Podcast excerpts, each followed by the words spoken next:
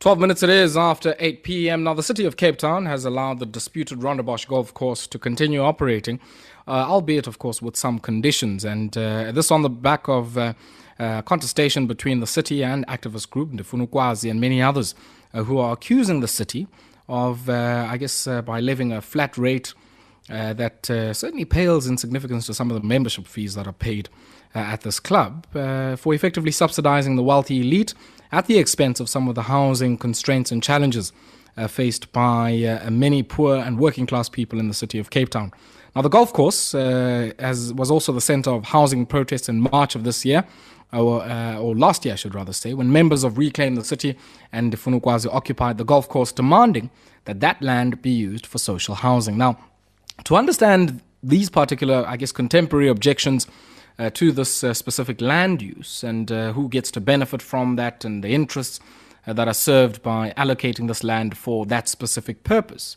Uh, I'm joined by Professor Uma Dhupelia-Mesthrie, and uh, also, I guess, Professor Uma will share with us some of the history behind this land, which I guess, no doubt, also adds a further layer of complication to the story. Professor Uma, good evening to you and welcome. good evening, and thank you for having me on.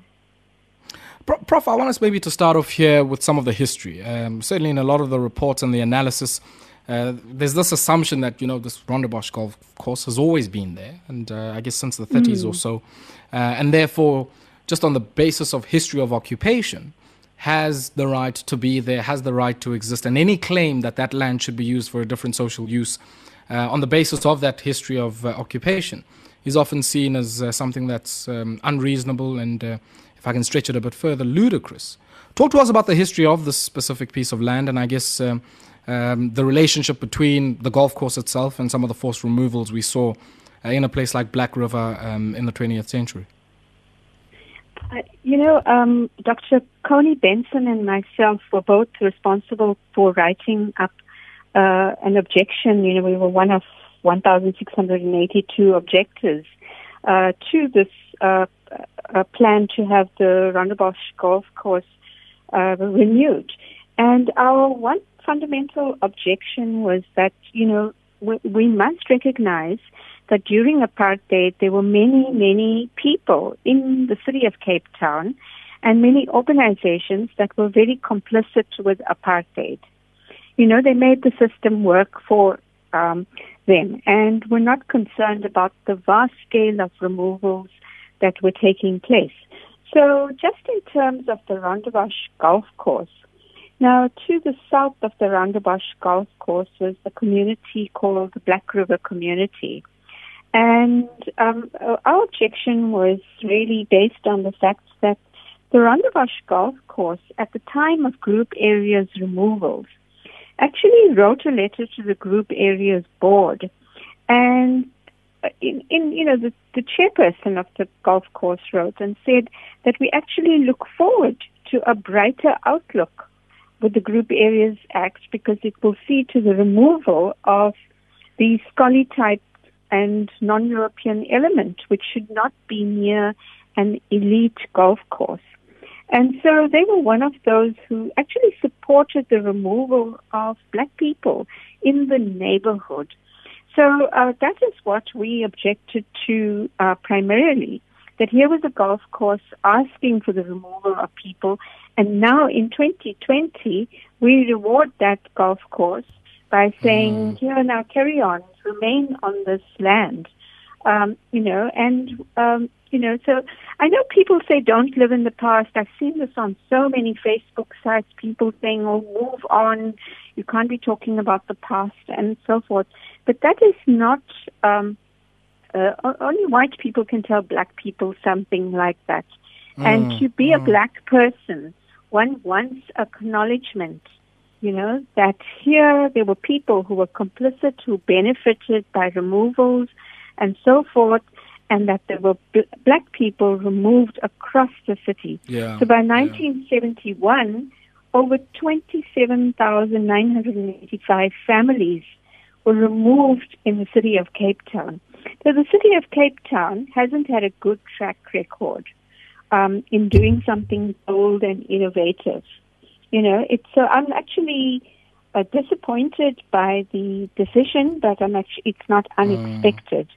The province interesting, also Prof. doesn't have. Yeah, sorry, Prof. Just just if we can pause there because I, I don't want us to to maybe sort of shift from that point. You make an interesting point around, I guess, some of the contests to the historic and even contemporary claims for justice that are being made here. Uh, even, you know, I think the current manager of the golf course saying, look, if one individual at some point in the history of this golf course was lobbying for the, you know, uh, um, expulsion of people from this particular area, it can't be read as the sum total of, I guess, the social contribution of the Rondebosch Golf Club. And uh, one would think that in many ways that, that overlooks even the contemporary dimensions of some of those historic acts of uh, dispossession that happened during that time. Yes, and I think one must also, uh, you know, make a point that places like golf courses, well, firstly, you know, it's a very elite activity. I mean, Yes. who's the membership of such golf courses? But in the apartheid era, golf courses were generally used to act as a buffer between white group areas and black group areas. You know, mm-hmm. this huge layer of greenness was meant to actually separate that. So it was actually part of the planning of the apartheid city that you need spaces like this to actually divide people. And so, you know, there, there needs to be a new look at how we change that spatial history of, um, you know, that we are faced with. And as I said, you know, the record in the city and in this province has not been good. Yeah, yeah. Prof, let's pause here for a second and uh, take a quick spot break. When we come back, uh, I want us to just talk, I guess, about what you make of uh, the justification that the city has given here for the continuation of Yeah. this lease. And uh, I was saying earlier, I mean, if you look at how much that flat tariff rate was, uh, and you compare that uh, to uh, a monthly fee for unlimited rounds of golf uh, on the fairways, it certainly pales in uh, significance. I mean, 1,600 rand one would one individual would pay to have access to the club for a month. Uh, and yet, you know, the club wasn't even paying that in a year to the city of Cape Town. Uh, and I want us to maybe unpack some of uh, what you make of the response that the city of Cape Town has given to uh, some of the protests around this issue. 19 minutes it is after 8 p.m.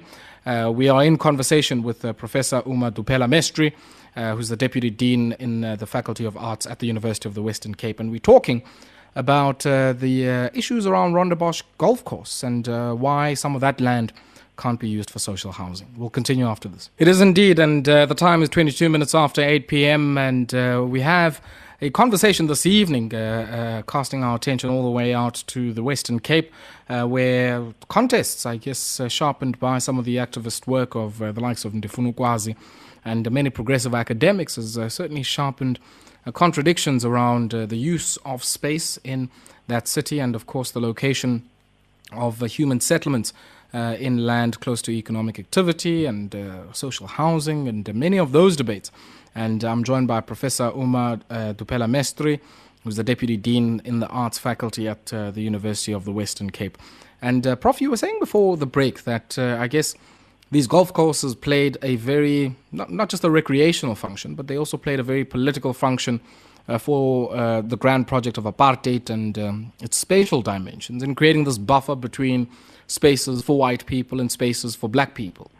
Um, and and, and w- when you think about, I guess, in the contemporary uh, uh, uh, moment, some of the justifications for why a beautiful, uh, very elite uh, golf course like that can continue to coexist alongside untold and unspeakable poverty uh, and, and the inequality of it all. What are some of the arguments and the justifications that are being given by the city of Cape Town? One for, I guess, allowing the golf course to continue operating, and of course, maybe behind some of the c- conditions that they've been able to uh, uh, place this time around. Oh, yes, I just wanted to make a correction there. Uh, I'm not the deputy dean in the arts faculty. I used to be uh, a deputy dean. It's a kind of a function that changes, and I'm Okay, a professor of history um, in the history department. sure. Um, sure. So that's just a small biographical uh, correction. I had Okay, a look at the city council's, um, you know, uh, the document that states uh, their principle um, for renewing the lease, and um, you know, I, I note that say it provides for employment, that it um, provides for um, community, and it is also very significant in terms of um, the city's um, you know revenue because it contributes um, in terms of major golf events held there and contributes to tourism and so forth. I've seen that, but I think the more compelling argument is in the Ndifuna Ukwazi's response, which is the huge disappointment of public land like this not being used to redress the major demand for housing for poorer working class communities and for changing the city. So uh, one of the few things that are in the document, I can see a few concessions made by the city council. So in response to the protest, there is definitely, I think, had we not protested, um, you know, these changes might not have been made. So we should look at it that there is some light here. Uh, well, for one, uh, the lease has been increased from the thousand rand a year to ten thousand rand a year, which is still quite low for a, you know, a, a club like the Rondebosch Golf Club.